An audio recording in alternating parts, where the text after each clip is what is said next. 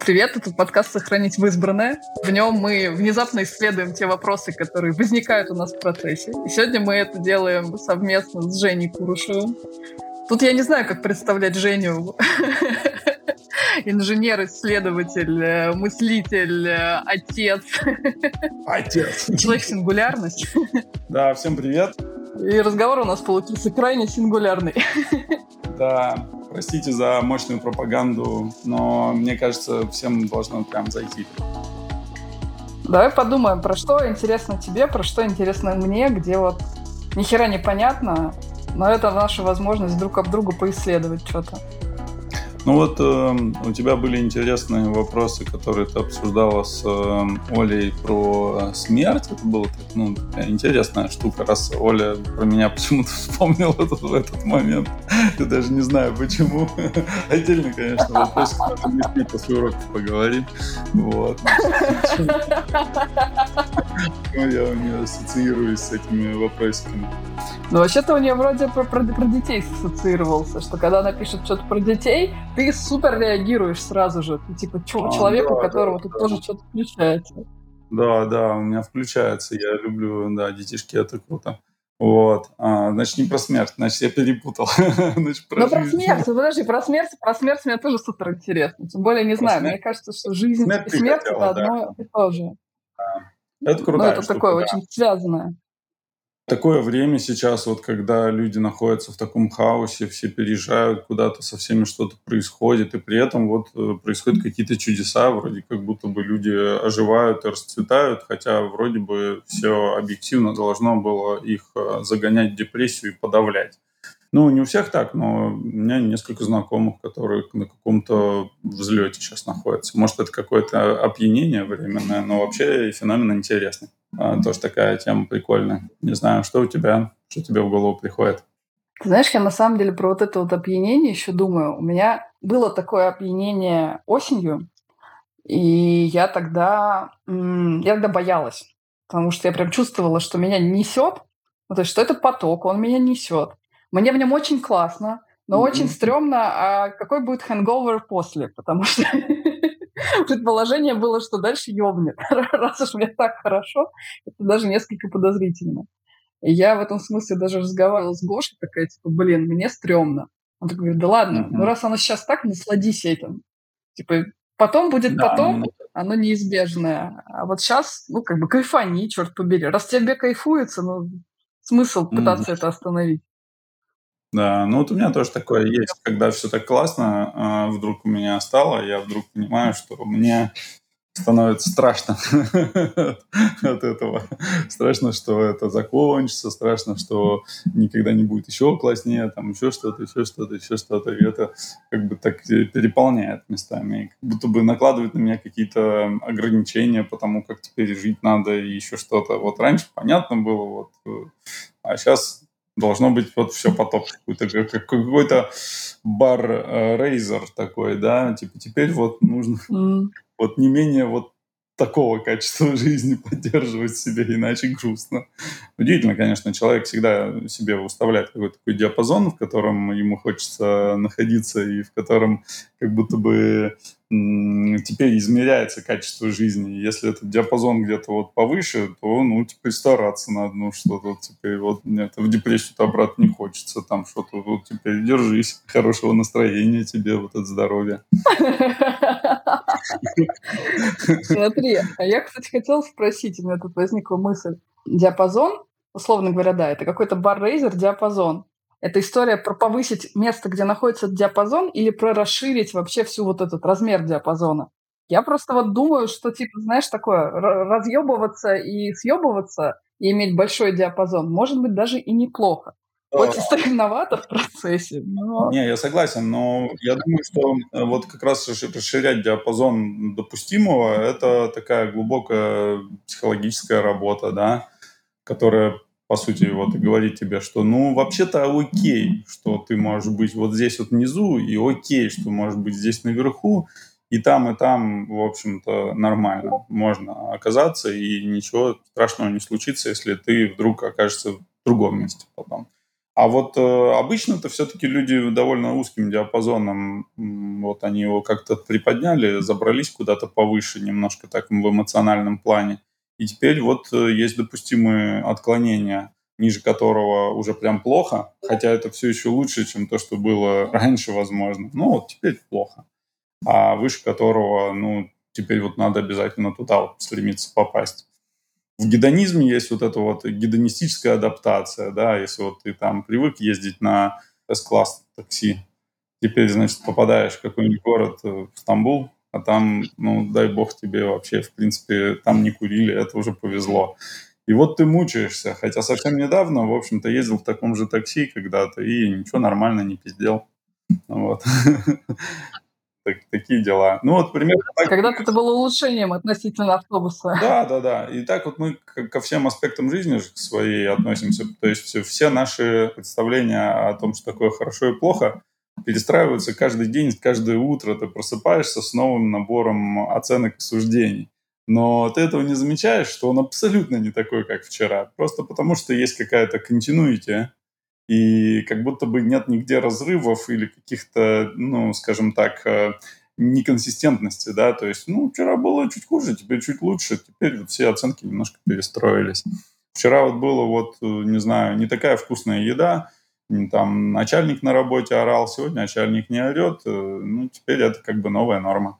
А вот этот диапазон широкий, возможность как раз-таки жить из позиции, что, в общем-то, ну и как бы и начальник может снова начать орать, а можно и на С-классе ездить снова, и все это нормально, и ничего из этого не является каким-то ужасным вариантом, и там, и там можно жить и наслаждаться, это какая-то довольно сложная штука. То есть, мне кажется, вот это как раз допустимо, когда развивается очень сильно отношение со своим «я», перестраиваются его границы, Потому что когда оно очень сильно доминирует и говорит тебе о том, что все вокруг это я или для меня и все такое, то очень трудно воспринимать э, даже довольно отдаленные части этого мира как не агрессивные и не враждебные. Если вот вчера было хорошо вот там, а теперь вот плохо, значит, это вот для меня, меня, меня, это прям отвратительно. Вот. Знаешь, у меня мысль возникает, что, ну, типа, вот я не уверена насчет того, что типа вот для меня, что это, ну, вернее, в какой-то момент он, наверное, исчезнет.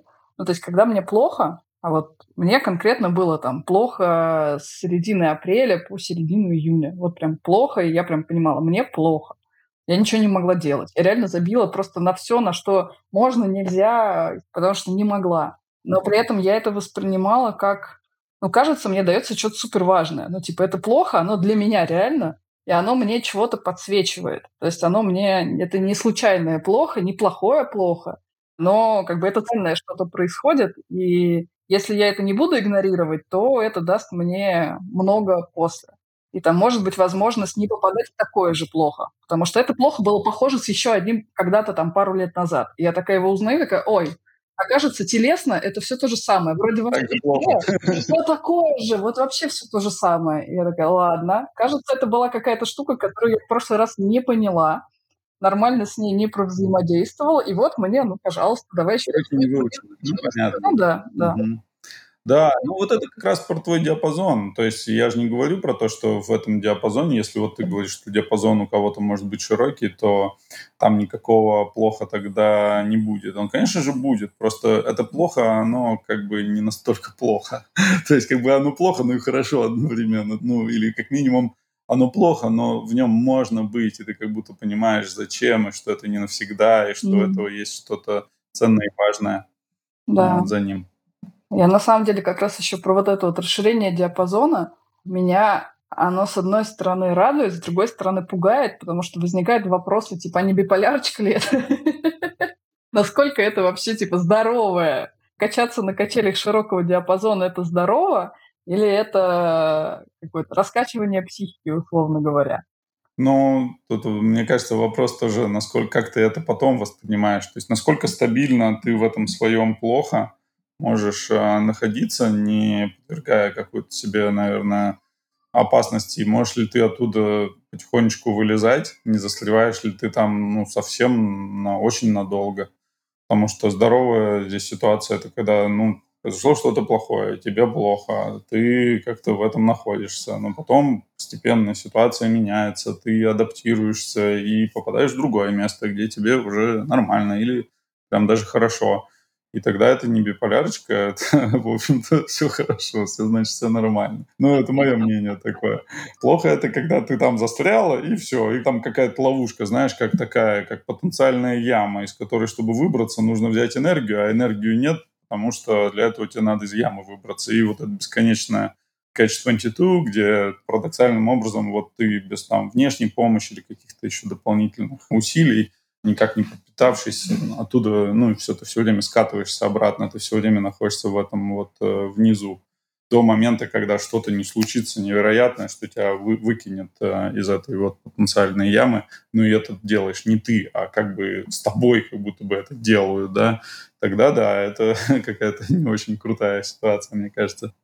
Я поняла, что мне хочется в какую-то другую сторону двинуться. Давай. Потому что на самом деле я пока пытаюсь понять, как, знаешь, как это, как войти в то, чтобы это был прям какой-то максимально комфортный разговор. Потому что мне пока не до конца комфортно, mm-hmm. при всем при том, что я совершенно обожаю тебя и очень люблю, но при этом я такая, ну, знаешь, да, как-то прилаживаюсь, пристраиваюсь, и такая, блин, как зарулить? Давай попробуем с того, что мне про тебя супер интересно, вернее, не конкретно про тебя, но ты в этом смысле можешь быть человеком, который может что-то на эту тему сказать. Что меня вштырило это в сторону подкаста и прочего? Я в июле полезла, как это, как только я чуть-чуть ожила, меня, естественно, понесло что-то э, новое раскапывать. Раз уж у меня есть силы и внутреннее желание, я полезла в тему детей. Такая типа, кажется, это тема, от которой я бегаю, в которую мне неохота заглядывать вот так вот по-честному.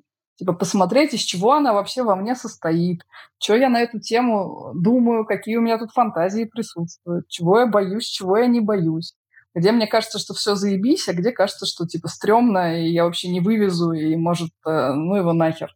И я пошла в исследование, ну, мне оно встретилось, я вокруг него три недели ходила, в смысле покупать, не покупать, надо ли тратить 7 тысяч рублей на это или нет. Вот такой вот большой вопрос. Меня мучил в этот момент времени. Потом я такая, блин, ну три недели ходишь вокруг, come on, кажется, тебе это интересно. Даже если не пойдешь, ну, как бы неплохо бы сходить. Вот. Э, в логике, что это плюс ко всему такой типа на месяц формат, который будет мое внимание туда направлять. Хер его знает, что получится, но хотя бы разрешить себе фокус внимания уже неплохо. И я в эту штуку ввязалась. И, собственно говоря, месяц в нее достаточно активно играла, понятно, не в режиме каждый день что-то фигачить, а как бы когда есть силы. Ну, такое. Раз в недельку, два раза в недельку. Делать задание. А что делать там надо? Да, давай расскажу. Там довольно прикольно было это структурировано, мне прям понравилось. Есть чатик, человек на 150, в основном девочек, немножко мальчиков, которые переписываются. Мальчики, правда, молчали в этом чатике, ни одного сообщения не видела. Но что факт их наличия был. Первую неделю а, были всякие задания на исследование своего отношения к теме семьи.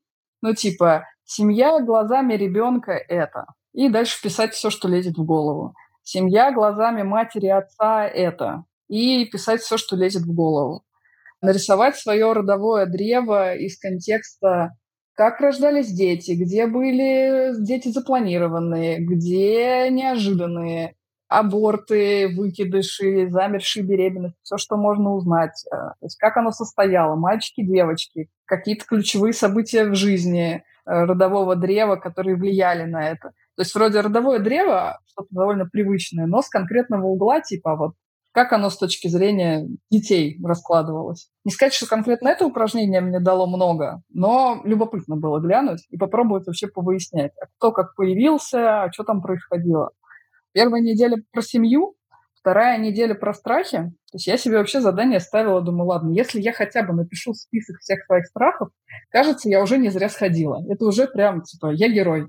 Я выписала страхи, причем оно прикольно было устроено, что, типа, пишешь страхи, вторым заходом пишешь, ну, фактически плюсы этих страхов. Типа, если бы мне надо было продать мой страх тебе, чтобы ты захотел такой же страх иметь, что мне тебе надо рассказать? Ну, как бы до этого можно додуматься на тему, какие плюсы страха. Mm-hmm. Но третья часть мне понравилась вообще максимально, потому что она ну, абсолютно универсальная и классная. Написать, чего именно я боюсь, потом, какие чувства я испытаю, если это случится, какие последствия меня ждут, А вероятность реализации этого страха, и вообще откуда он у меня взялся? Он вообще мой, чужой, ну типа, где я про это узнала, что это может случиться? И мне супер понравилось, особенно про какие последствия меня ждут, потому что на этом этапе я обнаружила, что у меня у 70% страхов про иметь детей, последствия, которых я боюсь, они абсолютно одинаковые. Страхи разные, а последствия меня бросят, я останусь с ребенком и умру под забором. Примерно так звучит э, последствия 70% того, что я боюсь. Понятно, что вероятность э, реализации максимальной картинки «я умираю под забором с маленьким ребенком» близка к нулю, зная себя, но да. страх ровно так и выглядит. Я такая, блин. Но, кажется, с этим хотя бы можно работать. Хотя бы это уже понятно, это не «О боже, я растолстею» или «О боже, я не буду спать, буду злой и меня бросят». Ну, то есть там везде «О боже, со мной что-то случится», а, я буду злой, несчастный, что-нибудь не смогу, и, естественно, со мной никто рядом не сможет находиться. Там было еще две недели и всякий движ, но мне кажется, зашло больше всего про страхи, потому что мне это дало прям много. И про исследования действительно там семья для меня это, там вылилось тоже куча интересного, что типа у меня есть представление о том, как это вообще должно работать, а есть представление о том, как мне кажется, это работало у моей мамы. И тут у меня картинка какая-то не самая меня радующая, типа, что это сложно, плохо, грустно, и, в общем, насколько мама лучше живет сейчас, когда э, я и сестра взрослые, и вот сейчас-то явно жизнь ее хороша, в отличие от маленьких детей в 90-е. Вот. А мама с этим согласна, мне интересно. Ты у нее не спрашивала? Я спрашивала, а она говорит, что не было ей настолько плохо, как эта картинка в моей реальности. Но Понятно, в твоей голове вот так было. Да, да, Это да. тоже важно, что в твоей голове это именно такая картина. Да, ага. да, да. Вот. И, в общем, из этого всего я такая закопалась, а потом начала про это разговаривать с людьми. И интересные в том числе разговоры с мужчинами происходили, потому что вот я тоже про это думаю, например, говорили мне, но вопрос ответственности. Кажется, у меня прям такое, типа, например, я не так давно взял ответственность э, за женщину, а тут мне, значит, надо еще и за ребенка какую-то ответственность взять. Блин, мне за себя отвечать, за бизнес, за женщину, и тут еще и ребеночка мне навешать. Ну, как бы вопросики. Хочется, конечно, но и сложно. Мне интересно, как у тебя это работало и работает, потому что у тебя уже подросший ребенок. но явно, ну, немножко подросший, да. Не очень сильно пока подросший. Не сильно подросший. Как оно у тебя вообще? Как у меня? А, ну, я, мне очень легко, вот, кстати, как-то соединиться с мужчинами, которые вот про ответственность переживают, потому что тут же какая-то еще штука такая, знаешь, что за себя отвечать, ну ладно, там человек учится за себя отвечать, потом человек учится за себя, наоборот, не отвечать, какие-то выстраивает отношения с ответственностью за себя и безответственностью. За бизнес, за женщину, там, за семью, за какие-то такие а, понятия. Человек тоже их пробует так очень осторожно. Более того, у него есть модели того, как это работает а, из своей семьи до этого, и бизнес там тоже человек как-то идет и постепенно учится. Там, в общем, можно на кошках потренироваться. Ребенок в этом плане выглядит такой некой сингулярностью. И мне кажется, часть э, прикола, она в том, что все как будто бы в сознании делится на до и после, потом вообще непонятно ничего. То есть ты не можешь... Ну, хотя, с другой стороны, конечно, можно хомячка завести, там, собачку, потом что-то там, большую собачку, которая прям вообще вот такая требует внимания. Что, кстати, может быть э, не лишено смысла с точки зрения того, что это тоже взаимодействие с ответственностью за кого-то, кто находится всегда в состоянии зависимом, да, в каком-то плане. Одновременно с этим, ну не знаю, есть какое-то внутреннее растущее чувство, и вот его все по-разному как-то называют, мужчины и женщины. Женщины иногда говорят о том, что вот прям хочется ребеночка, да, вот. У меня было скорее ощущение того, что я прям понимаю, что ну, я прям готов, да, ну, то есть я могу. Я понимал, что все равно вот эта вот как бы сингулярность, она присутствовала, как такой страх того, что ты можешь э, развестись, ты можешь э, закрыть бизнес, ты можешь там еще что-то делать, а это вот тут как бы так вот не получится, да, то есть тут прям очень сильно, по крайней мере, в моем сознании сидело ощущение того, что это такая очень перманентная штука, а все перманентные штуки страшные, потому что мы в нашей жизни очень любим оставлять себе всегда пространство для маневра, а тут его не остается. И для меня вот эта часть была очень тревожная, даже в том, что я понимал, что это как будто бы такое вот решение необратимое. Вот, необратимость этого меня больше всего страшило. Но одновременно внутри было просто какое-то внутреннее телесное ощущение готовности.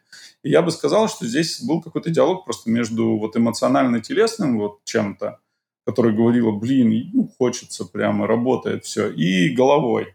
И мне кажется, что вот когда я разговариваю с людьми, которые говорят, ой, я хочу детей, или ой, я боюсь, не хочу детей, я очень четко сразу понимаю, человек как бы каким из твоих трех центров говорит. Он головой говорит, там, сердцем или телом, там, условно, там сразу понятно. По использованию слов, лексики, выражению лица, мимики и остальному сразу ясно, что как бы с рациональной точки зрения ни мужчине, ни женщине а, заводить э, ребенка, ну, вот если чисто на рацию оставаться сейчас в современном мире, ну, как бы очень трудно принять это решение, находясь в рацию.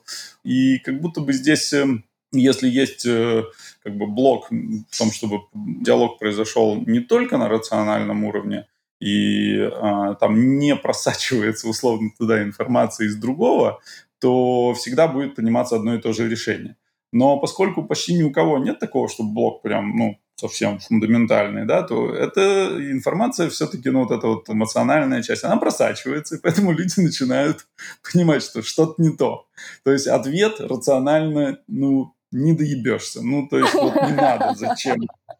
Не доебешься вообще никак. Ну, то есть невозможно с этим никак поспорить. Но, э, да, и люди начинают думать, почему я все-таки об этом думаю. И там тоже, э, если оставаться на уровне рацио, там очень смешные ответы приходят. Потому что мой очень умный друг зачем-то завел ребенка. Ну, зачем он, он же умный? Видимо, недостаточно умный, слишком хорошо про него думал. Ладно, ладно. Мама просит давно спрашивает о том, что, блин, ну ладно, маму мы сразу списываем, она нерациональное существо сразу же для всех. Мама всегда нерациональное существо для всех людей, это очень интересно, ну почти всегда, да, наверное. Ну и там, в общем, так мало довольно причин, реально как будто бы беспокоиться. На все есть очень хороший рациональный ответ, почему это вот откуда это берется но она не перестает от этого браться, и поэтому человек в какой-то момент все-таки идет в исследование какое-то, ну, может быть, более активное, как ты, или какое-то такое, ну, рефлексивное, типа вот, ну, что, почему со мной это происходит, что мне на самом деле надо, о чем мне это все говорит. Вот, я думаю, как-то так это случается. И дальше уже у каждого происходит такой внутренний диалог между вот эмоциями и телом, которые, в общем-то, очень четко транслирует. Ну, понятно, телу просто размножаться надо, там это все очень простая программа. А эмоциональная часть, она немножко про другое. Она как раз про вот некую потребность человека давать кому-то безусловную любовь и принимать ее. А ребенок — это на самом деле самый чистый, натуральный, естественный способ ее давать, дарить и принимать. Не знаю, у меня лично это ощущалось, как будто бы есть какой-то источник, и если ты его не используешь, можно его там как-то сублимировать, там стараться что-то куда-то во что-то, в дела, бизнес и так далее, потому что это все тоже оттуда же берется, по большому счету, созидательная штука. Но как будто бы вот он прям в какой-то момент начинает довольно активно говорить, типа, если ты меня будешь использовать, я, меня будет больше, если ты меня не будешь использовать, тебя, меня будет меньше, я типа, не особо нужен, не чувствую, что я особо нужен. И вот эта вот э, потребность куда-то это выплескивать, она вот как-то начинает долбиться в, в голову, в разум, и стучаться и говорить, ку-ку, вы там что вообще, совсем охуели? Давай уже это И люди делают разное, ну, то есть, да, там люди картины пишут, там музыку, я не знаю, бизнес создают, потому что это просто разные, там, более хаотические или более структурные способы сублимации такой энергии, мне кажется. Но в конечном итоге есть такой натуральный путь, доступный каждому, который при этом ну, совершенно чудесен с точки зрения того, что в, в каком-то смысле это лучшее, что может сделать любой человек, и это доступно каждому. Вот. Илон Маск, конечно, ракеты в космос запускает, это классно, но до сих пор сделать другого человека кажется самым большим достижением любого человека в каком-то смысле. Вот так. У меня, например, ощущение, что если начинать сублимировать в какие-то еще вещи, но с определенного момента, у меня, по крайней мере, я прям чувствую, что я начинаю не то сублимировать в партнерские отношения.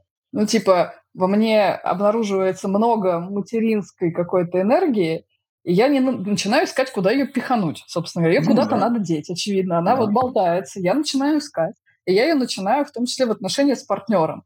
Типа, не знаю, любоваться пяточками или еще какую-нибудь такую фигню делать. И я такая, что делаю это? И прям такая, типа, блин, ну это стрёмно. Ну, типа, это не туда должно идти. Ну, типа, это не... Эм, но это точно не улучшает секс, например, потому что дети с родителями не спят это точно идет, ну, типа, поворот не туда. Мне надо эту энергию куда-то в правильное место, где она будет к месту, где она будет как бы все хорошо и гармонично. Потому что иначе да. она начинает болтаться во мне, и я прям такая к сотрудникам как к ребеночку отнестись. Ну, тоже, блин, вопросики. Лучшие отношения взрослый-взрослый, человек будет расти и прочее. Я прям вот чувствую еще такое, что вот, типа, когда возникает вот эта вот зрелость внутри, и это куда-то вот деть, иначе не то, что-то я разрушу ею. Есть такой аспект, хотя мне кажется, что там, понятно, ты не к сотрудникам так относишься, а к самому вот эм, детищу, типа бизнесу в целом, да, то есть ты на него смотришь как на ребеночка, ты понимаешь, что вот он может быть вот такой получился, там не идеальный, но ты все равно его жутко любишь, даже потом он вырос, ты его там продала, отдала, и с замиранием сердца следишь, как он там в большом мире, там с большими дядями играет, не играет, обижает его, там не обижает. Я скорее про этот аспект, то есть тут он очень заметный, и он на, на деле ну, довольно натурально хороший, естественный, классный, и ничего такого в этом, наверное, нет. Но да, там где-то прорывается, да, то есть где-то как будто бы какие-то проекции, они начинают на каких-то людей там навешиваться или еще что-то. Слишком агрессивно, например, на кого-то нападать, потому что вот кто-то угрозу представляет там моему ребеночку, моему бизнесу, вот. Ну, короче, да, можно начать путать э, пеленки и пионельки, я не знаю, там, в общем... Блин, это напрашивается на стикер, Жень. Тут пеленки и пионельки. Вот, да, там мы покакали. Выручкой. Да-да-да. Достаточно ли хороша выручка, или мы недостаточно какаем выручкой? Да-да-да. Показательный момент, да. Да. Ну вот. И мне кажется, что вот, э, вот эта вот растущая внутренняя, э, вот скорее эмоциональная, сердечная вот эта э, штука, она как-то ченнелится у разных людей очень по-разному, потому что люди еще тоже по-разному, ну и соединены с этой частью, и по-разному они ее умеют э, ну, куда-то дальше выпустить, потому что если у них получается ее каким-то образом реализовывать иначе, да ну и классно, ну то есть в каком-то смысле чего такого-то, можно ее реализовывать как угодно. Тут э, одна из проблем в том, что, как бы, в смысле проблем, ну что вот это вот доминирование этой ментальной части нашей личности и то, что мы такие все охуеть какие умные, оно очень такую интересную штуку играет, которая для меня лично в какой-то момент от, прекрасно объяснила, почему там умных э, людей меньше детей там и так далее, и так далее. Вот, ну, я имею так чисто конвенционально. Потому что очень легко себе вот, да, объяснить, зачем, почему это ментально не самая крутая идея, и очень легко вот все эти сигналы внутренние как-то вот во что-то интерпретировать и куда-то запустить и просто ну, забить на все и ничего не делать, потому что много проблем, сложно, непонятно, хаос, неопределенность, вот все эти внутренние переживания, к чему они нужны, если у тебя тут такой голова большая, мозга много, дел много, все у тебя там расписано давно по полочкам. Очень тяжело, да, как-то с этим справиться, потому что очень перевес большой вот в принятии решений находится именно на этой стороне. При этом люди все равно чувствуют вот это внутреннее желание, и так или иначе решения принимаются часто, потому что люди же обычно это все-таки делают как-то в паре, и в паре, как ни странно, иногда легче соединиться с эмоциональной частью, потому что пара, в принципе, очень много коммуницирует на эмоциональном уровне, а не только на интеллектуальном. Потому что, ну, на интеллектуальном они как партнеры там поговорили и так далее. То есть, как бы я понимаю, что у меня вот моя эмоциональная часть, она анлочилась и, в принципе, подпитывалась э, женщиной всегда. То есть я понимаю, что она была очень сильно задвинута исторически, хотя важная для меня часть ну, для всех, наверное, но она как будто бы вот здесь анлочилась, именно раскрывалась э, женщиной, диалогом и какими-то отношениями.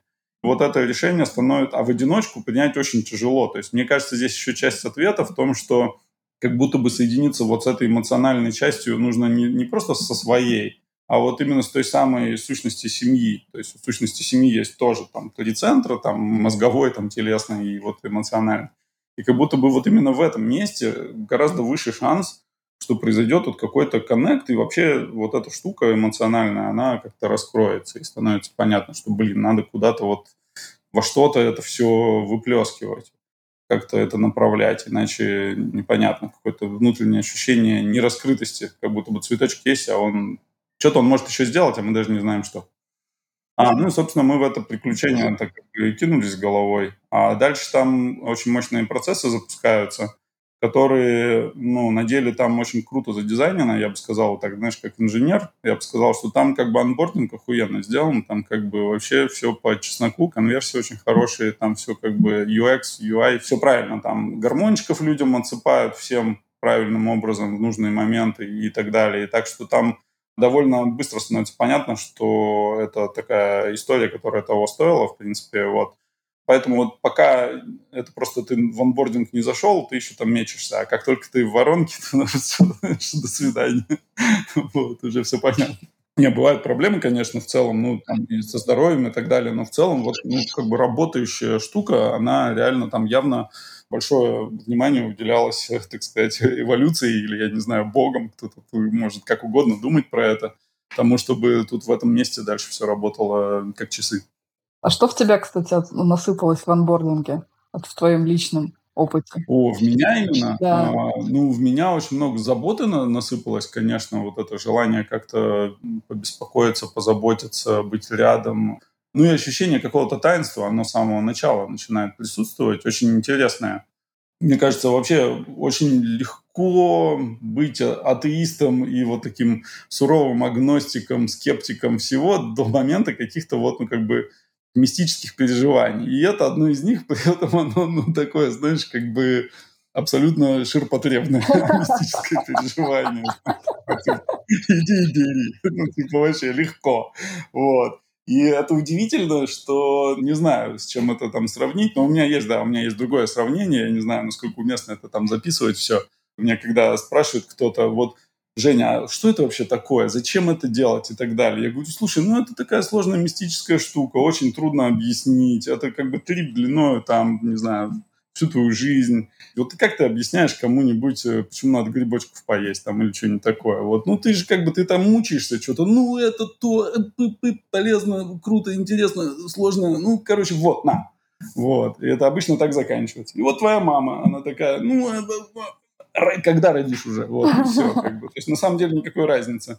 Очень трудно объяснить, и люди понимают, что, ну, как бы, такая многомерность возникающего переживания, ее вот очень трудно уместить в какие-то стандартные слова, но она такая важная и стоящая, и поэтому люди ну, пытаются как-то тоже какие-то привести аргументы, но они все такие настолько левые, настолько глупые. То есть там, знаешь, как в духе похоже, знаешь, на то, когда люди, у которых есть дети, пытаются доказать людям, у которых нет детей, которых не хотят. Мне очень похоже, как когда люди трехмерные ага. говорят плоским людям, которые вот нарисованы, типа, там, что вообще они могут вот так вот, типа, там, ходить через стену, еще что-то. Все такие, ты что, это хуета. Вот, зачем ты мне это рассказываешь? Я не про то, что эти там люди, у которых дети, у них какое-то прям вот сильно более развитые они. Ни в коем случае нет. Просто у них есть какое-то дополнительное экстра измерение, которое как бы нельзя засквошить, как бы вот э, плоским сделать э, и сделать доступным, потому что оно туда просто плохо помещается. Так же точно, в принципе, вот как люди, не знаю, с каким-нибудь мистическим опытом, неважно, каким образом полученным, не могут ничего рассказать. Они, ну, как бы они могут попробовать, но это какие-то корреляты, это не настоящий опыт. Это, знаешь, как говорить про Москву, показывая людям фотографию таблички с надписью «Москва». Ну, типа, смотри, о, Москва. Примерно так это ощущается. Очень трудно объяснить, что это такое. Вот. Но в целом такое, да, действительно мощное переживание. Началось все именно вот с какого-то ощущения невероятного коннекшена с человеком, которого ты любишь, и желание заботиться. Это было прям интересно, конечно, потому что как будто бы вот в этот же момент уже вот этот краник безусловной любви начинают уже чуть-чуть тебе так приоткручивать, чтобы, в общем, вот часть анбординга, это тебя постоянно немного вещества подсаживать всякие ну, какие-то. Вот. И у женщины то же самое начинается, у мужчины там подоткручивают вот эту безусловную любовь, она такая начинает немножечко так вот радиетиться из тебя в разные стороны, вот лучиками начинает фигарить. И интересно, это на весь мир как бы так начинает э, отражаться, все как бы начинает становиться каким-то более классным, офигенным, вот, очень хочется беззаботиться, беспокоиться о каких-то штуках, ну, как так очень приятным образом беспокоиться, то есть это до беспокойства большое удовольствие приносит. Женщине где-то, не знаю, второй, третий триместр, третий, наверное, триместр, там уже столько отсыпают всего, она постоянно на каких-то препаратах, все вообще отлично. Ну, там по-разному бывает, но вот я слышал много раз, гипотезу, что там столько гормонов, что все вообще зашибись. Вообще просто все классно вообще. Отчасти потом отходосы после уже родов э, случаются от этого всего, когда наоборот, типа мир э, унылый, несправедлив такой у тебя Blue Tuesday. Было же нормально, верните, как было. Да-да-да, диапазон Вот мне кажется, это одна из причин, люди второго сразу делают, или там третьего, потому что это просто по сути дела, это ну, наркомания. Ну, то есть люди хотят обратно себя в то состояние, которое было во время беременности, они хотят туда попасть просто, чтобы сняться с вот неприятного ощущения mm-hmm. после. Ну, вот, у, меня, у меня такая гипотеза есть. Интересно. вот. Просто потому что ну, ты попадаешь в мир, тебя гормоны обратно вырубают, вот, у тебя включается другое, вот это невероятная забота о новом существе, но тебе конкретно чуть-чуть подзакрывают гормоны, и там где-то ближе к концу первого года все люди начинают такие думать, блин, как тяжеловато, может это э, еще просто будет снова классно, вот. И вот так вот и начинается вот все, вот. Потом в рехаб. Знаешь, я еще о чем подумала, ты когда говорил про типа умных людей, ну кого как перевешивает ментальная часть, что там легче рационализировать, и типа зачем именно в этот опыт идти. Я при этом подумала, что довольно много людей плодовитых на всякие проекты часто бывают и плодовиты на детей, на самом деле. Может быть, это моя галлюцинация? А, да, есть такой фактор. Но мне это же универсальная вообще штука, что интересно. То есть, э, там, не знаю, юнгианская либидо, да, вот в этом более широком смысле, не как у Фрейда, созидательная штука. То есть плодовитость на детей, э, плодовитость на проекты – это с этой точки зрения одно и то же. И получается, что эти люди, в принципе, освоили мастерски вот эту вот энергию, свою либидо во внешний мир как-то реализовывать.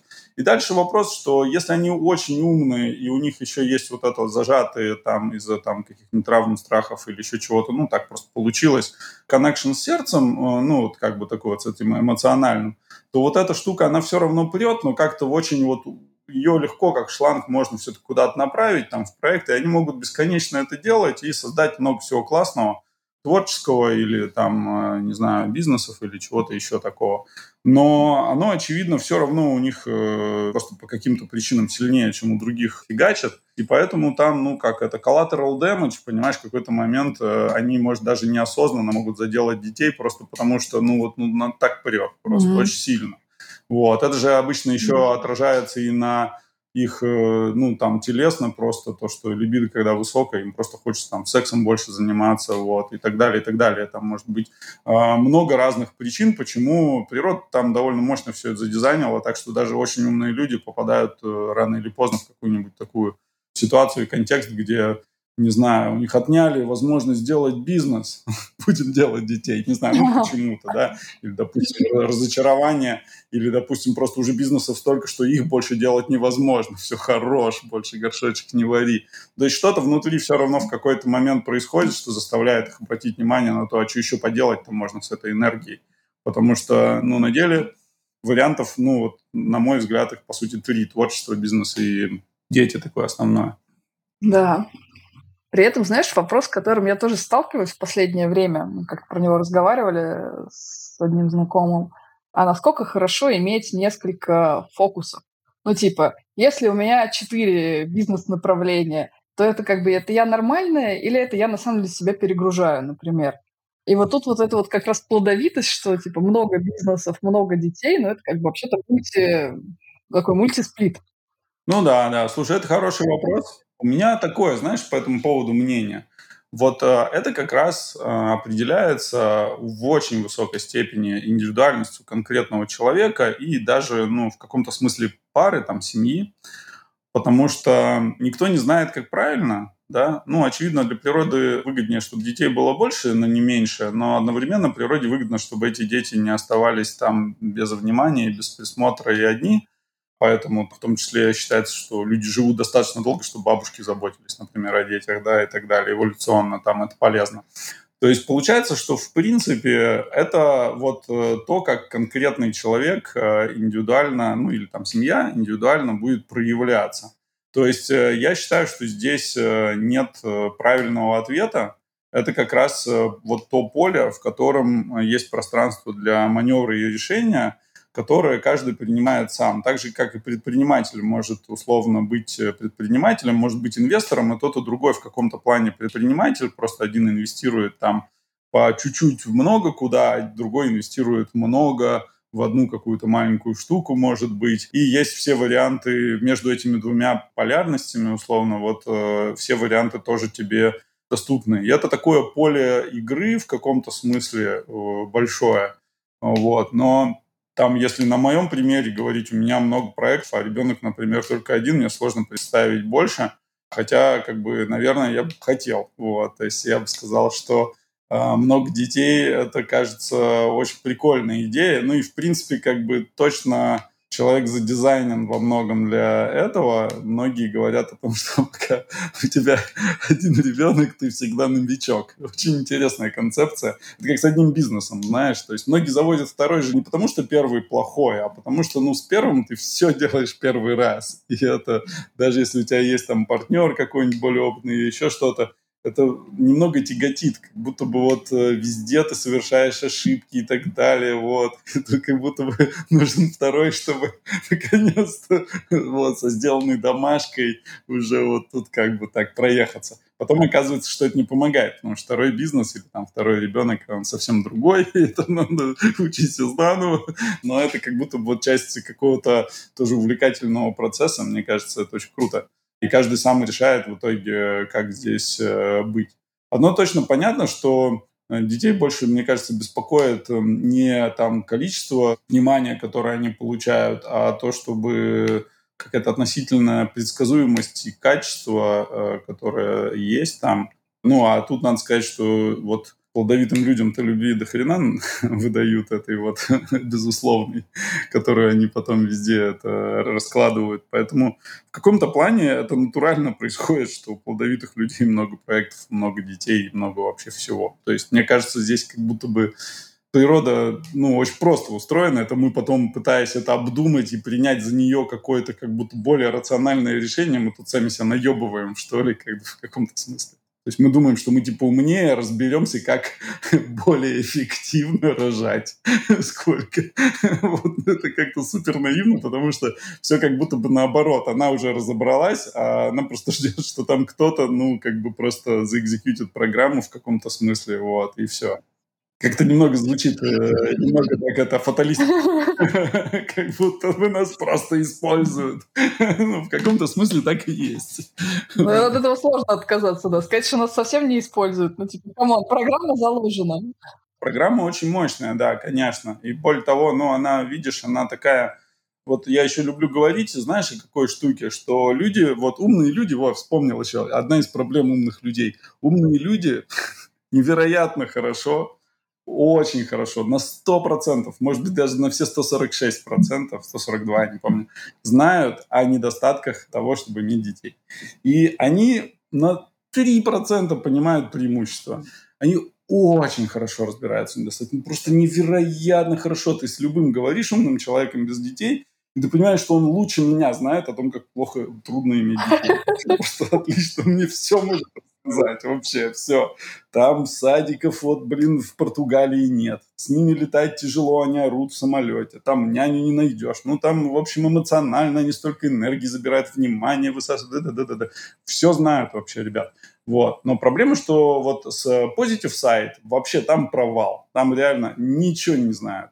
То есть там начинаешь спрашивать, а в чем, ну, там, ну, с ним прикольно, там, поиграть можно. Ну, когда вырастет, можно ему радиоуправляемый вертолетик купить, который я сам себе давно хотел там, да. Вот ну, там вот аргументация вот на таком уровне, на уровне вот радиоуправляемых вертолетиков.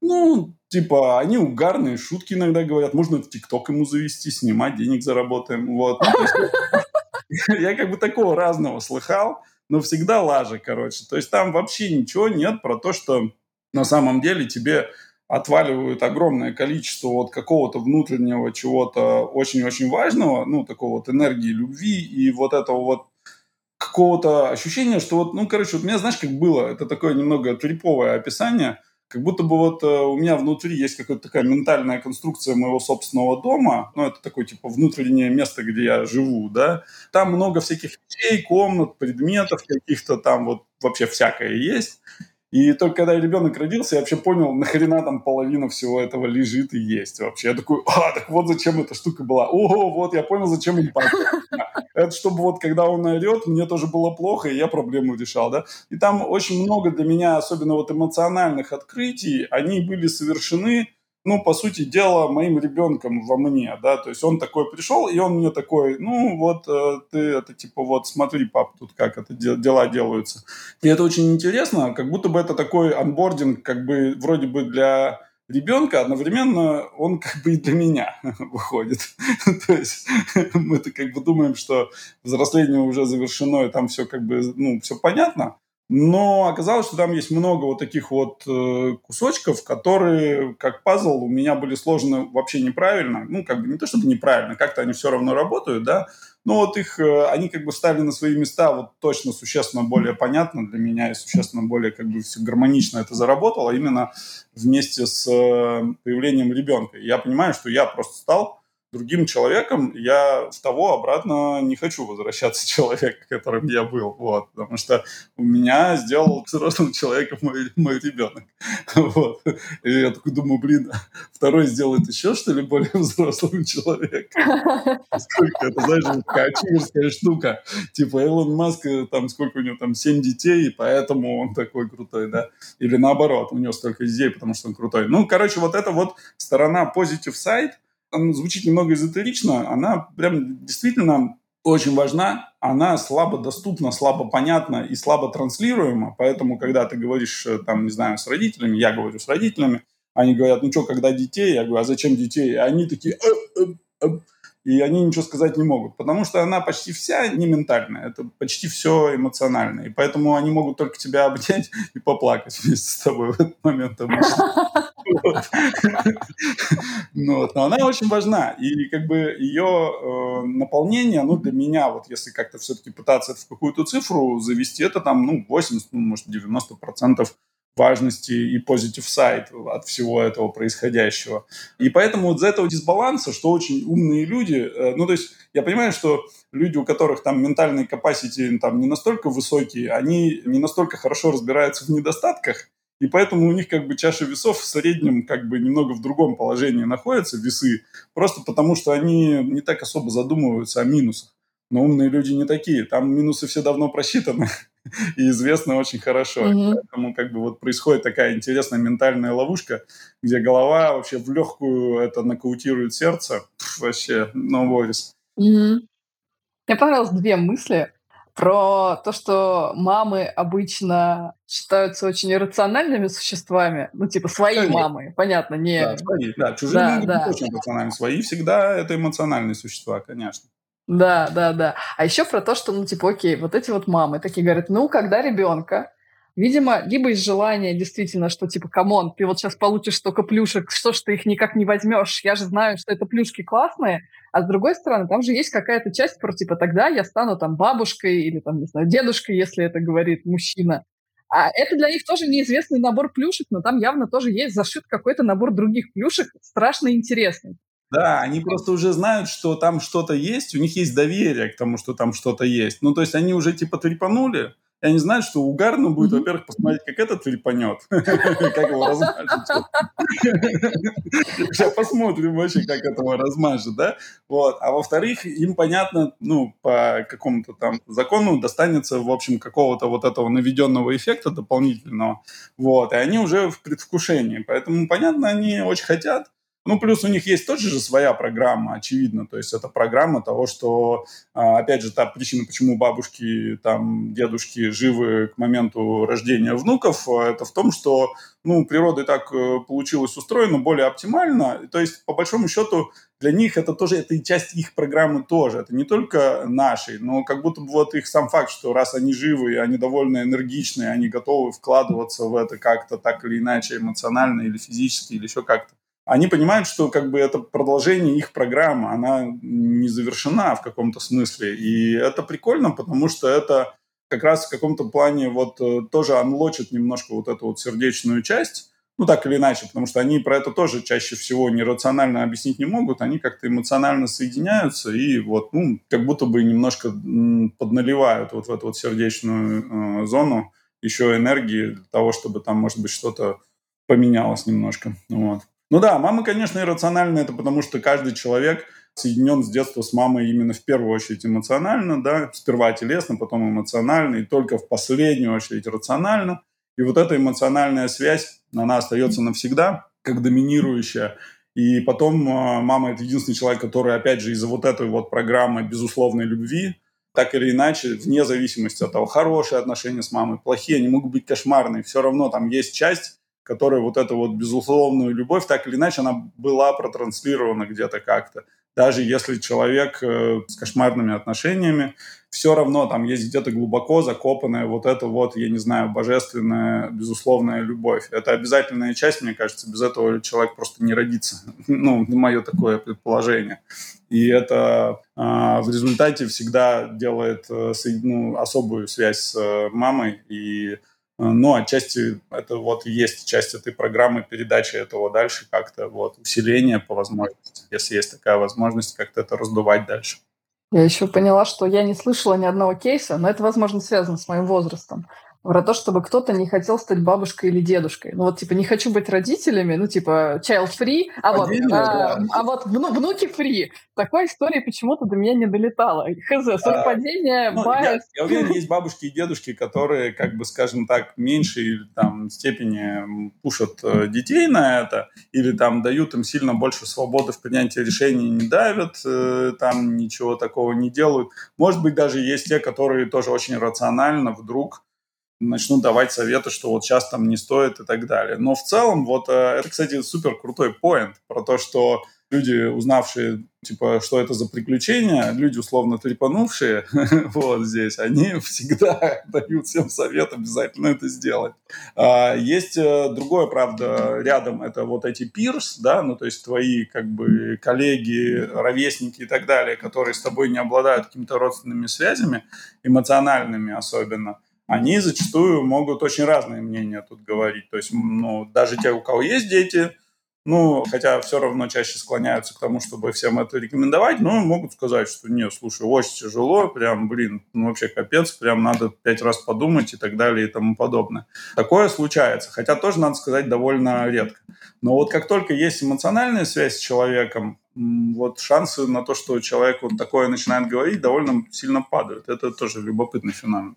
Я причем, знаешь, думаю вот в связке типа с бабушками, дедушками, со старением, что ну, это тоже про типа при старении начинают анлочиться еще какие-то вот программки, ну, типа, еще какие-то возможности, да, какие-то перки, которые тебе, типа, в 20 лет тебе их не отсыпят. Ну, никак. Ну, типа, их просто в этот момент ну, не дают. Ну, да. Практически никому. Да, да, да. Я э, именно с рождением ребенка, в чем вот, почему в том числе это похоже на трип, потому что это очень долгая и такая долго развивающаяся история который постоянно куча каких-то открытий про себя, причем очень интересно, что про себя. Про... То есть кажется, тоже вот многим э, людям рациональным кажется, что с рождением ребенка ты очень много будешь знать про ребенка. вот. Но я так много про ребенка не узнаю, как я узнаю про себя. Там больше всего открытий именно про меня, про мир, про других людей, потому что у меня вот была такая странная штука, что я свою эмпатию открывал очень сильно через э, ребенка, потому что к нему у меня очень сильная эмпатия, а ко всему миру немного такая зажатая. И сперва у меня появилась эмпатия ко всем детям его возраста. То есть вот с детьми что-то случилось, я такой, ой, господи, я тоже чувствую это. И поэтому мне даже было тяжеловато вот гулять там где-нибудь на детской площадке, потому что весь мир для меня снова наполнился эмоциями, не обязательно, которые я хочу переживать, потому что дети еще там маленькие их выражают довольно агрессивно, а мне это вроде как бы самому неприятно, да. Вот. А потом, значит, э, он чуть-чуть подрос, я понимаю, что на всех детей его возраста и младше, потому что я помню, какие они были. И еще у меня такой был интересный фактор, что чем больше ребенок похож просто на моего ребенка визуально, да, Э, другой, чужой, да, тем вот мне легче ему импотировать. Вот, значит, вот если он там какой-нибудь голубоглазый, да, упал, да ну и хуй с тобой, сам разберешься. А если вот он такой кореглазенький, значит, брюнетик, симпатичный, шикасненький, ой, тогда, ой, что, что, что, что тут, вот. Значит, а потом я постепенно, у меня начала такая странная штука происходить, что я начал смотреть на любых э, людей, это, конечно, вот нормально меня шибануло в какой-то момент, и я понимаю, что они все ну, в общем, подросшие дети. И вот когда я это начал в людях видеть, а это тоже вот как-то постепенно начало случаться, потому что еще, знаешь, когда много взаимодействия э, ребенка на, там, условно, на детской площадке смотришь, ты видишь, насколько сильно это похоже на совет директоров. Это моя палка. Я ее первый нашел. Нет, нет, это моя, отдай. Мама! Типа, Владимир Иванович, объясните ему, что это моя палка. Вот. И из-за этого ты начинаешь видеть это во всем. То есть все, что происходит, везде одна и та же херня, и ты начинаешь с этими людьми тоже эмоционально соединяться, потому что ты прям видишь этих маленьких детей вот на совете директоров, которые там дерутся за палку там или за долю, там еще за что-то там они дерутся, вот, и думаешь, ой, блин, красота-то какая вообще, сейчас наревутся, а потом пойдем, э, значит, это мороженое есть, вот, вот это как бы непрекращающееся открытие, которые при этом от тебя не требуют, как ни странно, никаких усилий. Вот это вот тоже довольно удивительная хрень, потому что ребенок, он как бы сам растет, и с ним постоянно какие-то чудеса случаются, просто невероятные, которые я бы вот очень хотел, чтобы в моей компании люди, не знающие языка, заговорили на этом языке. Вот ребенок у меня вполне себе смог. Он не знал русского, а говорит на русском. Как бы все вообще отлично получилось. Вот. Почему так просто взрослые не могут сделать, да? Там само происходит довольно большое количество невероятных чудес, и эти чудеса, они не требуют такого количества усилий, как кажется. То есть ребенок начинает ходить, и ты думаешь, блин, охренеть, вот реально как бы такая ачиверская штука, вот там очень надо. Вот человек взял, вот когда реально хочется, стал ходить. А я тут что стал делать за последнее время, там рефлексия включается. Вот, или там начал говорить, или там какие-то умные мысли, когда ребенок, я не знаю, в три года первый раз что-то говорит, и ты понимаешь, что это не говорящий попугай, ну, реально что-то понял. Да. Ну, вот. Или какие-то приколы начинаются, когда ребенок, ты понимаешь, что ребенок первый раз врет, или первый раз иронизирует, или первый раз там шутит, это тоже очень круто. Вот. Но это такая невероятная история про машину такую, которая как будто бы в какой-то момент становится человеком, потому что реально сперва ощущение, что это говорящий попугай. Да, ты, у меня ребенок... Мы на санках едем по асфальту, я говорю, слушай, слезай, потому что санки, значит, это сейчас сломаются из-за асфальта. Он такой, да новые купим. Я говорю, не-не-не, подожди, санки денег стоят, деньги. Вот, а он ну, у бабушки был в выходные, и он такой, да, блин, денег стоит, да, а пенсия-то маленькая. Такой, знаешь, вот. То есть вот как-то вот это все законнектилось само, знаешь, такое, пенсия маленькая, самки слез, такой, все понятно, пенсия маленькая, поэтому, да, слез. Слез из-за того, что пенсия. Ты думаешь такой, блин, вот как это работает? И ты понимаешь, что это такое близкое э, соприкосновение с э, ну, становлением разума, ну, это настоящий тоже мистический процесс, с которым ты соприкасаешься, который, ну, вот реально, ну, просто самое сложное и уникальное чудо, которое вообще, в принципе, как ни странно, опять же, доступно абсолютно любому человеку. И это удивительная хрень, она продолжает тебя очень сильно прокачивать везде, потому что ты потом это забираешь везде в э, свою жизнь, так или иначе живешь каким-то, с каким-то новым ощущением себя. Вот. Но про это очень трудно а, рассказать как-то, потому что ты, ну, можешь рассказать про это ну, кому-то что-то, но в основном э, все сводится к тому, что у тебя ребенок прикольный, и все таки да, да, конечно, как бы окей.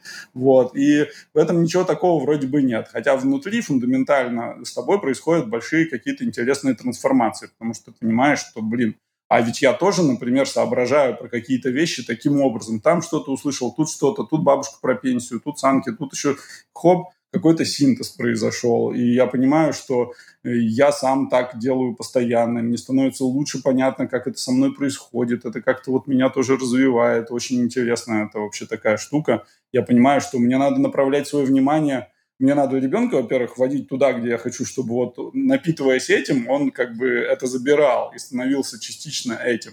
Да, то есть если он ходит к бабушке и дедушке, он будет про пенсию и про фильмы про войну. Вот. А если он будет там ходить куда-то в другое место, с ним будут какие-то другие вещи происходить. Так мне же и самому, выходит, так надо делать, да, если я провожу много времени, своего внимания отдаю какие-то такие места, то я тоже буду как он. То есть я понимаю, что я на самом деле не настолько сильно от него отличаюсь. И когда я говорю свои всякие умные штуки, это тоже компилят из вот разных услышанных вот этих вот приколов со стороны. Надо, в общем, себя помещать в такую среду, где я буду делать э, классные синтез, просто потому что, ну, в общем, это таким становится как будто бы прожитым опытом, хотя, конечно, про это и в книжке можно прочитать. А тут он как будто бы с тобой проживается каждый день дополнительно. Поэтому это на трип похоже, потому что оно постоянно проживается и перепроживается. Еще каждый день новое какое-то. Это прикольно. Фух, что-то я развернул какую-то, да. конечно, эту Лего. пропаганду. Речь, речь, да. Трепуй с детьми. У меня, знаешь, две мысли возникло, которые меня прям порадовали. Одна, ну вот если смотреть, например, э, приложить ко всему этому, условно говоря, это вертикальное развитие, типа вот ты, ну, как бы с этой теорией, если там ты вот эксперт, тебе вообще непонятно, в чем приколы этого достиженца. Че он там борется, за что он вообще зарубается. Типа, что это не объяснишь. Ты можешь прочитать в книжке, но вообще-то нифига не понятно. И вот это вот примерно то же самое. Вот такая же непонятная хрень. Да-да-да, очень непонятная хрень. Еще интересно, знаешь что? Вот э, если про вертикалку сказать, вот ребенок тебя вводит по нижним уровням вертикалки, ну, там дальше и по верхним, видимо, будет водить, просто я еще не дошел, да, потому что, ну, по сути дела, ребенок рождается, ну, там, условно, оппортунистом, и он начинает э, требовать, и ты тут же попадаешь во все вот свои, короче, теневые штуки оппортунистические, которые вот, типа, так нельзя. Вот я помню, как вот ребенок начинает орать, что-то требовать, но это же нехорошо, так сильно эгоистично очень, там, да да да да да Я понимаю, что меня прям триггерит какие-то мои теневые штуки. И ты по сути дела, посещаешь заново эти свои части, которые ты давно научилась обходить какими-то витиеватыми дорожками, вот, и не сталкиваться с ними. А тут ты в лоб с ними сталкиваешься постоянно, и это требует тебе как будто бы, ну, вот снова их э, там признать и сказать, что ну, вообще так бывает, вообще так можно, а вообще вот такой человек по-другому и не может, там, и так далее. А может быть, и мне иногда стоило бы вот просто поорать. Он Мацкевич, он из этого целую строил эту. Вот, давайте поорем. Да, пожалуйста, вы просто обращайтесь. Его родитель знает, что так можно. Сперва орет ребенок, потом орет родитель. Вот, и как бы, what else is new? Вот. Потом, значит, он заходит в дипломата, да, ну, соответственно, там у него появляется свой-чужой правило. В лифт должен сперва зайти я. Кнопку нажал не ты, там ну, скандал настоящий, потому что должен нажать ребенок, там, выйти потом родители, вот там велосипед правильной стороной надо завести. И вот эти все правила и ритуалы, такие немного магические ритуалы, тоже заставляют обратить внимание на то, что иногда с ними очень комфортно, а с какими-то очень некомфортно. Они во мне триггерят вот то, что я же понимаю, что это глупости, Поэтому мне хочется как можно быстрее ребенку рассказать о том, что нет, слушай, в лифт может кто угодно первый заходить, или там вот есть правила, они вот почему такие. Но он не способен это взять, и, нужно от него отъебаться и дать ему правилами наконец-то попользоваться, потому что, ты знаешь, ты же не можешь человека через три ступеньки вертикалки сразу же перебросить, да, то есть ему нужно как следует в этом вот, с этими правилами пожить, подружиться, ну, вот. И внезапно это тоже, это же такой очень крутой лернинг для человека, который, например, сам там редефайнер и хочет стратегом стать. Почему это крутой лернинг? Потому что он понимает, что ну нельзя человека там, да и не нужно человека из ачивера сразу там алхимика делать из него, да. Нужно, чтобы человек, ну вот он классный, он ачивер. Ачиверы нужны людям, э, миру нужны надо этим, в общем-то, пользоваться, ему давать возможность реализовываться там, в общем, ему помогать, и себе помогать. И вообще классно, что вот такой ачивер есть. А на вахту дипломата посадим, он отлично никого не пустит, будет там сидеть, рычать на всех, все нормально. Вот, свой-чужой. Ну, то есть получается просто, что вот тоже есть э, вот эта история, то есть можно э, разобрать именно с этой вот стороны, со стороны вертикалки, вот по ним погулять, оно как бы, э, знаешь, у тебя даже выбора в каком-то плане нет. То есть тебя как бы там проведут насильно. вот. И вообще, кстати, ревизитинг темы насилия очень сильный случается с детьми, потому что ну, в какой-то момент можно подумать о том, что насилие из мира можно и нужно полностью искоренить, а потом появляется ребенок, начинает тебя насиловать криками. Вот. И ты такой, так, блин, только что я хотел задизайнить мир, где нет вообще насилия, и тут все по пизде пошло вот так и легко и просто. Вот. Очень интересно тоже. Перестраиваются ценности из-за этого, потому что становится понятно, что многие люди, которые вот такие более консервативные, а, их как бы становится чуть легче понимать. То есть они там мир устроен так, там вещи, которые, в принципе, почему-то до этого кажутся абсолютно бессмысленными пережитками прошлого, а тут, блин, вдруг э, становится понятно, почему так устроено. Становится понятно, почему люди ездят в отпуск э, в Новый год. Потому что там достаточно просто то, что детей в школу, школу надо забрать, куда-то что-то с ними делать. Значит, надо, приходится просто ездить в Новый год в отпуск. Ну, такая всякая смешная фигня. Мне кажется, что оно еще прикольно устроено, как вот мы буквально там вчера разговаривали на сторителлинге с Андреем Соколовым, что типа люди любят сами доходить до каких-то выводов. Если им расскажешь вывод, им не прикольно, им скорее захочется спорить. Ну, то есть это самый простой способ, как с этим взаимодействовать. Да, да, да. А если ты даешь все вводные, но не даешь никаких выводов, человек сам догадался, он супер в этот момент доволен. Такой, заебись, я классный, я умный, я это усвоил, это мое. Я этим готов поделиться с миром. И тут как будто бы то же самое, что типа вот ты такой накидываешь и такой, ну, а теперь додумывайся сам, потому что если скажешь, так нельзя, человек такой, не, подожди, давай-ка я с тобой поспорю. И вообще, что ты за фигню мне тут выносишь? Да, да, все так. Это так и есть. Ну и вот с детишками также, это, кстати, очень медленно приходит понимание, что тоже ну, им хочется как будто бы объяснить все там, вот, рассказать всю правду матку, да, что вот, блин, если не я нажму кнопку в лифте, а ты, то мир не разверзнется, ничего плохого не произойдет. Но сделать в моменте это абсолютно невозможно. И в какой-то а, из разов ты перестаешь с этим спорить, и ты говоришь, блин, ну ладно, реально, я сейчас, мы с тобой сейчас вернемся из квартиры, спустимся обратно вниз – и поедем на лифте заново. И в этот раз ты сделаешь все как надо. И он делает все как надо, перестает плакать. И ты понимаешь, что вот на самом деле, вот объективно, так надо было с самого начала сделать. Не надо было спорить, надо было реально потратить эти лишние пять минут, потому что это правильный способ коммуникации на том, в тот момент, на этом уровне, и лучше сделать было никак нельзя. Никак это не объяснить, потому что пользоваться своими взрослыми моделями здесь абсолютно бесполезно. И возникает вопрос, а где еще в жизни такое происходит в моей? Может быть, иногда, когда я с кем-нибудь срусь или спорю на работе, на самом деле нам просто надо еще раз на лифте прокатать. Ну, ну, то есть, ну, как бы просто вот вернуться вот на эти модели назад, то есть немножко задаунскелиться, перестать изображать из себя как бы супер э, умного человека и просто, ну, поговорить по-другому как-то. Вот если там эмоциональная штука, может быть, просто надо на эмоциональном уровне соединиться. Если она там какая-то вот конфликт на экспертном уровне, может, не надо пытаться говорить о том, что ой, нам важны результаты, нам вообще не важно, там, как вы добьетесь. Потому что ну, с экспертом бессмысленно так говорить, какая разница, да? Он все равно здесь э, не будет это никогда принимать.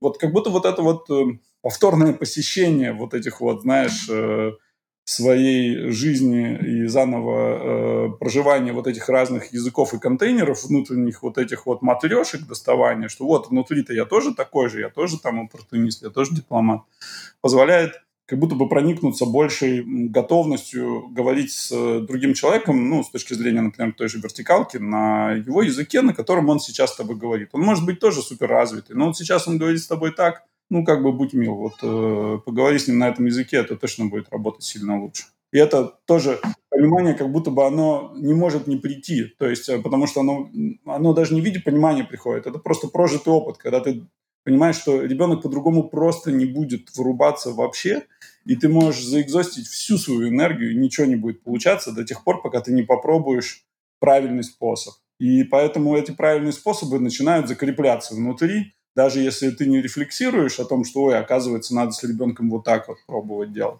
они все равно выучиваются. И поэтому, например, я хорошо вижу, когда родители, особенно серийные родители, как серийные предприниматели, да, э, приходят в компанию, и они начинают общаться там с сотрудниками, особенно если они там какие-нибудь тимлиды и так далее, их сразу видно. То есть там вот другой родитель моментально видит, что это тоже родитель, потому что этот человек, э, у которого много детей, он очень быстро адаптируется под коммуникационный стиль э, человека, с которым он общается. Вот, это прям супер круто заметно. Ну, такое бывает и, конечно, не только у родителей, но, да, у разных. Но здесь прям очень хорошо видно, потому что они знают уже просто, что зачем тратить энергию и время, доказывая что-то в э, парадигме своей, если это никому не нужно. Это никому не нужно. То, что ты как бы остался вот на своем уровне, настоял, и вот на, как бы на своем, там, я не знаю, уровне ачивера всем все доказал, вообще как бы похрен, если кучу энергии потратил, результат все равно будет хуже, чем если ты просто там опустишься на дипломатический уровень и с ним поговоришь вот так. Блин, прикольно. Я еще, знаешь, подумала, интересно, мы с тобой, когда вначале начинали, мы такие, типа, смерть. Потом нас занесло в детей, и в детей занесло прям нормально так. Думаю, может ли быть какой-то линк у этих тем? Вот если, типа, как из детей пойти в тему смерти? Оно же все слинковано, типа, хотим мы, не хотим, мы можем не видеть, но линки там прямейшие присутствуют. Ну, типа, любая тема с любой темой, на самом деле, как правило, связана. Просто, может быть, не очевидно. Можно пойти через историю с бабушками, как такую продолжающуюся программу по жизни, которая, ну, подходит к своему некому все равно там какому-то более позднему этапу, и которая завершается как бы условно тоже какой-то программой смерти. А можно пойти через историю сингулярности, что дети — это как бы такая сингулярность для большинства людей в осознании, вот в принятии, что вот вся жизнь делится на до и после, и вот ты там, попав туда, дальше все тебя засосало в какую-то вот эту черную дыру. Но на самом деле ультимативной сингулярностью в этом плане есть сходство между этими темами — это смерть. Потому что как нельзя перестать быть родителем, да, то есть это штука, которая с тобой случается, и все, ты родитель. Все, вот нельзя перестать. Никогда в жизни не перестанешь, даже если что бы ни случилось, любая трагедия, что угодно, вот, ты родитель. Точно так же смерть — это еще более ультимативная сингулярность, и в этом ее энигматичность, и в этом ее привлекательность, и в этом ее жуткий страх, потому что ну, у меня вообще была как бы такая концепция, наверное, не я придумал, но, скорее всего, просто переизобрел, что смерть – это мы придумали слово для вот этой сингулярности, после которой мы точно ничего не знаем. Мы не знаем, что такое смерть на самом деле, да, мы знаем только то, что оттуда никто не возвращался, да, что это опыт, вот у нас, как у живых, были абсолютно разные опыты, но вот этого не было, да, и то есть мы выбрали просто штуку, которая со всеми всегда случается, но ни с кем до сих пор не случилась и назвали ее таким словом.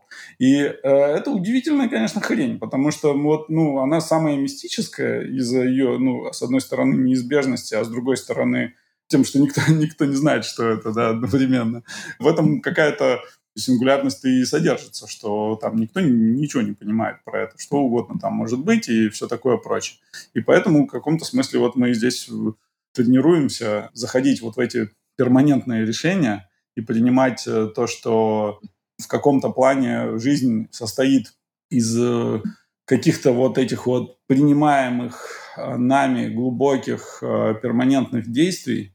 Это, в частности, как мне кажется, расслабляет понемножечку, потихонечку, отпускает э, вот этот вот э, очень мощный внутренний барьер перед э, финалом, потому что становится понятно, что как бы вообще именно вот когда такие действия осуществляются, когда ты идешь во что-то такое, то осуществляется что-то очень важное всегда. Вот. И это нормально, и это часть такая жизни, принятие какое-то внутреннее приходит того, что вообще-то, ну, это круто. У многих предпринимателей есть вот другие истории, например, про то, как они делали какие-то страшные вещи, которые вот тоже разделяли их жизнь на до и после.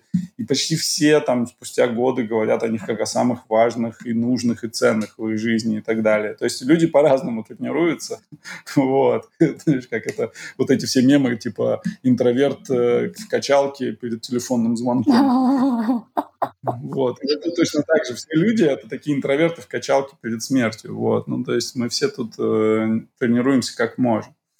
И здесь вот тоже, мне кажется, часть вот этого ментальной штуки и эго, она так играет против умных людей. Умным людям с таким хорошо сконструированным плотным эго просто сильно тяжелее, с, мне кажется, со смертью в каком-то смысле, потому что важность э, это, ну, смерти, как на деле по всем принципам главного союзника жизни, а не противника, важность очень, очень трудно из эго понять, потому что как будто бы потери слишком неизбежны, и вот математически эти потери никаким образом оправдать нельзя, да, mm-hmm. ну, потому что вот, ну, вообще никак, вообще, вот, ну, просто никак, ты просто уничтожаешь себя, это очень-очень страшно. А у людей, у которых все-таки присутствует какой-то меньше вот этот вот э, ментальный шум и больше чуть-чуть эмоционального и телесного, им почему-то, мне кажется, тоже немного здесь э, проще должно быть понять и соединиться с этим, потому что они не настолько сильно зацеплены за вот э, перманентную потерю эго. Хотя я не знаю, мне кажется, всем очень тяжело, потому что эго такая штука довольно мощная, и так или иначе, если она занимает много, и кажется, что даже внешний мир — это как такой набор проекций эго, что все для меня, и я везде, я во всем, вот это вот все мое. Ну, такой как бы нарциссический, когда взгляд. Понятно, что вот чем более такая нарциссическая позиция, тем всегда страшнее со смертью сталкиваться. А чем более такая буддийская, как бы вот с другой полярности, да, когда у тебя, наоборот, растворено, у тебя очень мало «я», ты понимаешь, что «я» на самом деле очень-очень маленькая какая-то штука, а все остальное — это иллюзорные какие-то вот штучки навешенные, то как будто бы сильно легче, потому что понятно, что все вот это вот остальное будет продолжать распространяться, и я там тоже во всем этом задействован и растворен, ну, там части меня, и никуда они не денутся, и, в общем, становится в каком-то плане немножко даже из этой позиции немножко смешно о смерти так сильно беспокоиться. Не совсем ясно даже, зачем так сильно вот э, париться. Понятно при этом, что есть тело, которое вот точно очень сильно беспокоится. Но ум здесь работать начинает совсем иначе. Мне кажется, что у людей вот э, есть очень разные способы на это смотреть, и ключевая проблема просто в том, что тело максимально сильно запрограммировано бежать оттуда как можно сильнее и дальше. В этом плане диаметрально противоположно рождению ребенка. Если там тело запрограммировано всегда как бы да, вот, дайте, то с смертью ровно наоборот, да, то есть это штука, которая тело никогда не готово согласиться на это, оно вот из последних сил выполняет максимально как бы противоположную штуку, вот, сохранять целостность, э, структурность и кооперацию этих э, сотен миллионов клеточек, которые собрались здесь, чтобы мы тут э, поболтали по, по интернету. Да, да, да. Ох. Ну, знаешь, мне нравится, как оно так за, за, залинковалось, закольцевалось. Э, прям, Линковалось, прям да, хорошо. Да, да. И в этом вот, э, мне кажется, сходство тем, с тем, что как будто есть какая-то непреодолимая вот эта черта, переступая которую вот становится тяжело. И я для себя понял, что я много в своей жизни бегу из мест, где надо делать перманентные выборы. Угу. Да? То есть мне очень всегда кажется, что если я буду оставлять себе пространство для маневра везде, в каждом выборе, где я смогу вернуться и передоговориться, где я смогу здесь вот как-то вот оставить запасной вариант, здесь вот еще что-то сделать, здесь еще что-то делать, то моя жизнь будет лучше. И вот, мне кажется, часть э, опыта, который приходит постепенно, это в том, что это не так. Делать выборы, которые перманентные, окончательные, не подлежат э, как бы никакому обжалованию и так далее. Это одновременно супер, супер, супер страшно, но по какой-то невероятной причине супер-супер-супер вознаграждающий. Это довольно трудно объяснить, хотя я уверен, что есть какая-то метафизика за этим всем, вот, которую кто-нибудь исследовал. Я, кстати, даже слышал фразу, что любовь — это поддержка перманентных решений mm-hmm. другого человека. Интересная такая мысль вообще, что вот э, как раз-таки любовь отчасти нужна на способность создавать, это способность именно как бы перманентно что-то влиять на мир, как-то э, оставлять след какой-то такой перманентный. Вот. Слишком много раз уже сказал это слово, ну, неважно. Вот. Ну, оно такое есть, Женя, это реальность. Оно есть, да, оно есть. И я прям чувствую свой, даже свой внутренний страх говорить об этом, потому что я как будто бы соединяюсь вот с этой вот штукой, которая дребезжит, и говорит, блин, не надо, не надо вот эти вот, вот, давай что-нибудь другое, про что-нибудь другое поговорим, вот без вот этих вот перманентных выборов, которых нельзя откатить назад, вот давай вот про что-нибудь про котиков, там, собачек, про бабушек, дедушек, даже про детей, там чуть менее перманентное все, но вот. А смерть, она, знаешь, в этом плане такая очень характерная, потому что это самая перманентная из всего, вот. То есть такой ультимативный тест. на способность, э, в общем-то, готовность, точнее, скорее не способность, а готовность принять перманентное решение, если это вообще решение какое-то, да. Никто же не знает даже, решение это или не решение. Знаешь, причем у меня иногда есть ощущение, что ну, типа, частично это бывает решением. Ты знаешь, я вот, ну, типа, разговаривала недавно с бабушкой своей, и она мне такая говорит, ну, вот сейчас лето заканчивается, как бы, вот я буду возвращаться в город, и кажется, что, ну, типа, мне будет не так прикольно, уже не так интересно в этом городе, потому что, ну, как бы за городом прикольнее больше всего происходит. Кажется, мне в этом будет скучно, и, может быть, мне даже и пора уже туда дальше, потому что тут я, кажется, наигралась в разные игры, а там вот меня дедушка ждет, э, там, в общем, есть чем заняться. Да. И я в целом уже не против отпустить этот кусок, потому что, ну, я, типа, прожила много чего, и я, если честно, от этого разговора, ну, почувствовала такое беспокойство, что, а, возможно, мы действительно не успеем увидеться до того, как она решит, что, в общем-то, пора. Да. И да. это внутреннее решение, и я понимаю, что оно может быть такое – я могу сказать, да, я надеюсь, что я успею с тобой повидаться, но в целом это, ну, это, я не могу на это никак повлиять. Нет, это правда. И в этом плане очень много про это вот книжек есть, конечно, про то, как готовиться, как это принимать. Там вот что-то Леша Иванов много книжек там разбирал, и там наверняка есть много интересных. Я как парочку, наверное, цеплял, листал книжек э, еще до этого и про то, как мало мы на самом деле успеваем увидеться с такими людьми, и как э, это все ну, вообще влияет потом на самом деле на кросс-поколенческие. Очень любопытно, как э, вот там условно смерти бабушек, дедушек, они же еще там очень мощно транслируются там дальше потом через наши переживания нашим детям или даже внукам напрямую, там по-разному бывает. Вот, и это тоже такая как бы штука, как будто бы такая ну, тоже вот многие говорят, а, типа вот, что ребенок э, сталкивается со смертью впервые, там, с смертью своего первого хомячка, там, или еще что-то такое, да, но на самом деле есть э, гораздо более серьезные штуки, которые происходят часто для многих. У бабушки как будто бы, возможно, в каком-то плане часть программы бабушки это сделать так, чтобы внук появился там, или там правнук, да, а еще часть ее программы это показать, что вообще-то ну, как бы gracefully можно вот как-то переместиться куда-то еще дальше. И может быть так, а может и нет. То есть мы тут не знаем, это большая мистическая загадка. В каком-то смысле вот у меня есть классный спор с Сержом, что вот, ну, человек очень хочет э, жить вечно, да, и, соответственно, не умирать. И я говорю, ну, слушай, выходит, тогда придется изобрести какую-то другую смерть, да, потому что, ну, у смерти есть же понятная, очень рациональная роль, которая, ну, очень нужная на, на деле. Это агент изменений, агент, там, как бы адаптации мощной и так далее, и так далее. Это даже если мы остаемся на уровне рацио и не погружаемся в какие-то мистические или там спиритуальные истории, эзотерические, да, там, не знаю, про какие-нибудь души там или еще что-нибудь, то все равно есть ну, довольно характерная, важная роль. И получается тогда, что мы должны будем в качестве вот этого комплекса изменений что-то придумать другое. Иначе ты закостенеешь, не адаптируешься под среду, там, и, значит, э, у тебя будет э, опасность, что вся жизнь погибнет только потому, что все люди не адаптируются так э, круто. Он тогда говорит, можно сделать, чтобы они круто адаптировались под все постоянно. Но это энергозатратно, то есть текущая система, она очень энергетически эффективно сделано, да, что ты сперва адаптируешься под свой вот период жизни и контекст, в котором родился, потом ты как-то там живешь в этом, вот, ты не можешь постоянно энергетически так много это делать, ну, энергию можно где-то получать.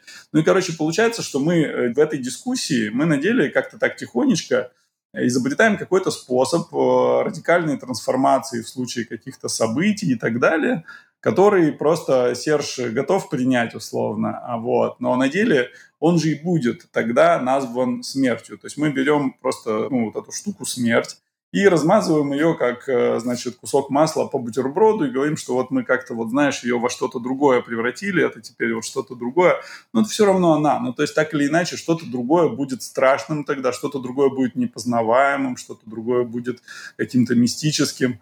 Ну, отдельно, конечно, я думаю, что у людей, которые проживут 500 лет, я, кстати, за продление жизни в целом, вот, у них будет, конечно, большой вопрос. Если те, кто умерли, на самом деле, это как бы э, гусеницы превратятся в бабочек, а мы тут, короче, пока как гусеницы, в общем, дальше ползаем. Это очень большой вопрос, который в каком-то смысле даже еще страшнее и неизвестнее, да, то есть а вдруг тебя отключат тогда от матрицы, и ты в реальный мир там назад попадешь, или еще что-то. А я тут болтыхаюсь, как дебил, да, вот. И еще тут, может быть, не все на самом деле легко и просто, вот. Э, человеческое страдание — это такая. Знаешь, у меня как-то случилась очень такая триповая штука в рамках терапии, меня внезапно закинуло в какое-то очень детское переживание, такое прям младенческое или даже домладенческое. Mm-hmm. Размазала абсолютно. Я такая, блин, я чувствую, что мне нет места. Ну вот вообще нигде в мире для меня сейчас нет места. Вот mm-hmm. нет места. Пошла, вызвала срочно своего терапевта. Говорю, блин, мне сегодня надо, вот давай найдем окно. Типа, меня тут так колбасит, что я не знаю, как мне с этим жить. В этом находиться очень тяжело это выдерживать. И у меня пошло такое прям переживание вот не из мозга, а куда-то еще, что я почувствовала себя человеком, который выпал из вот этого колеса сансары, который выпал из матрицы.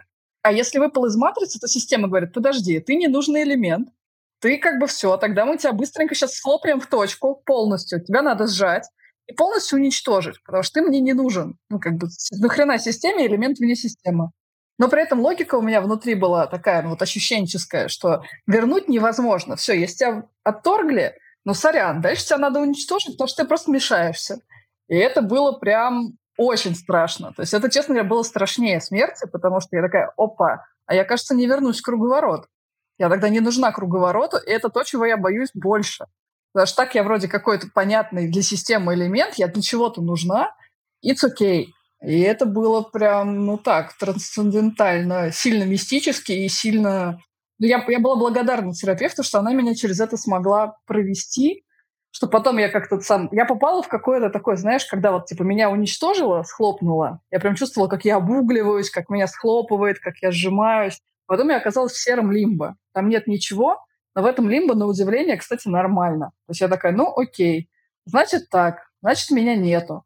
Но мне в этом спокойно. И через это спокойно я в итоге потом такая вышла обратно в себя, вот она, я живая, вот она, я есть. Все, в общем-то, там тоже типа, было страшно, пока я туда не попала. А оказывается, что даже выпав, вообще-то тоже нормально. Там прям нет эмоций, там ровненько. Ну, ну и окей, let it be. Да, да, да. Ну вот, мне кажется, кстати, а, если про смерть еще говорить именно вот в контексте каких-то таких мощных переживаний, многие, кто, ну, опять же, там те же психоделики делают тоже, они же в каком-то плане максимально близко приближаются к ощущениям смерти, да, там э, смерть эго, растворение и так далее, которые очень сильно примеряют людей, кстати, с э, смертью в целом. Поэтому это и в терапии часто используется именно вот для людей, которые очень беспокоятся по этому поводу и так далее. И это примирение тоже очень понятно, откуда идет, потому что есть две такие вот мощные конструкции, которые так сильно цепляются за жизнь. Это именно тело, ну и мне кажется, и вот эта эго-часть э, психики. Там даже непонятно, какой из них больше цепляется в каком-то плане. Вот, и есть, э, по сути, вот э, возможность заглянуть туда за тем, а что будет, если на самом деле от этого отказаться. У меня еще был очень хороший а, в этом плане, ну, там, хорошим это не назовешь, конечно, но с точки зрения вот исследовательской, хорошее переживание – это амнезии, даже две. Эти амнезии очень хорошо показывают, что происходит, когда умирает личность, когда ты, по сути дела, оказываешься без сознания и без возможности восстановить э, цепочку событий и объяснить тебе, кто ты такой. Потому что наша идентичность, наше представление о себе – наше «я», во многом наше эго базируется очень сильно на такой штуке, как память. И способности эту память от э, бэктрекать назад всю цепочку и восстановить э, на деле информацию, то есть осветить э, каким-то фонариком вот долгий коридор с дверями и комнатами, где вот, в общем, понятно, кто мы такие. А тут бах, и как бы коридор разрушен, вот, и там невозможно перепрыгнуть на другую сторону и понять, и ты находишься в очень странном месте, где, по сути дела, тебя нет, но есть временно построенная как бы концепция себя, она супер динамически перестраивается, потому что ты не можешь быть без нее так устроено сознание, что ты моментально изобретаешь ее, у него еще нет имени, нет адреса, нет э, понимания, как я здесь оказался, и еще всего такого прочего нет. Но оно есть, более того, оно вот не приходя, по сути, в сознание, потому что оно какое-то время постоянно забывает, что с ним происходит, и поэтому этот человек, который в этот момент жив, в моем теле, он, э, ну, как бы он продолжает умирать и рождаться постоянно, потому что там как бы зацикленное такое забывание краткосрочное. Постоянно ты забываешь каждые там одну-две минуты, что с тобой произошло, тебе заново все рассказывают. Значит, и это очень-очень странное состояние, в котором при этом все равно присутствует вот эта неосознанная штука. И удивительно, что человек в этот момент живет. Он может, то есть я на машине ехал по Москве, не приходя в сознание. Заставляет на самом деле задуматься о том, сколько людей э, из тех, кто ездит по Москве, на самом деле в сознании в целом. Возможно, не так много. вот. Возможно, не так много. Вопросики, вопросики. да, то есть вполне возможно, что там большое количество этих людей, оно, в общем-то, перманентно без сознания. Потому что ощущение это, ну, как от... Э, у меня еще вот был такой период, э, короткий период, там несколько э, ситуаций с лунатизмом в детстве, когда ты встаешь, там, не знаю, смотришь телевизор с папой, потом ложишься спать, а потом утром он тебе говорит, ну, что, тебе понравился хоккей? Какой хоккей? Вот, так ты же смотрел, комментировал, рассказывал мне что-то, вот. И я ничего не помню. Я понимаю, что, ну, я был без сознания, и это меня, я про себя в этот момент ничего не помню. То есть вот этот сам факт саморефлексии в моменте, которая вот застряла в каком-то куске, который был вырезан и куда-то, в общем, пропал из жизни, ну, означает, что именно этот момент, вот, я не знаю, я был человеком в этот момент или не было, что это было, непонятно. Но это вот какой-то околосмертный опыт в каком-то плане, потому что понятно, что пока мы живы, мы можем конструировать себя динамически, и это вот динамика переконструирования себя – она очень-очень мощно работает, и в каком-то плане мы каждое утро рождаемся мертвыми до тех пор, пока мы не находим э, вот эту дверку, которую мы открываем, вспоминаем все, кто мы, и в этот момент наша личность рождается снова, рождается вновь, потому что ночью она, ну, как бы, она мертва. В плане она динамически перестраивается да. каждый раз.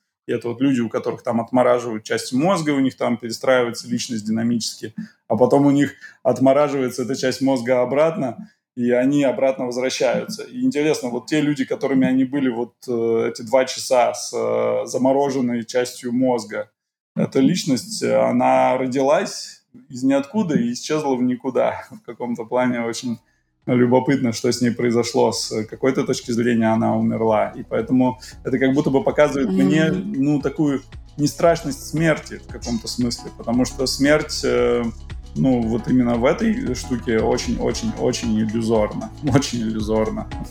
Ох, Женя, мне, с одной стороны, хочется продолжать, потому что хорошо идет, с другой стороны, надо заканчивать.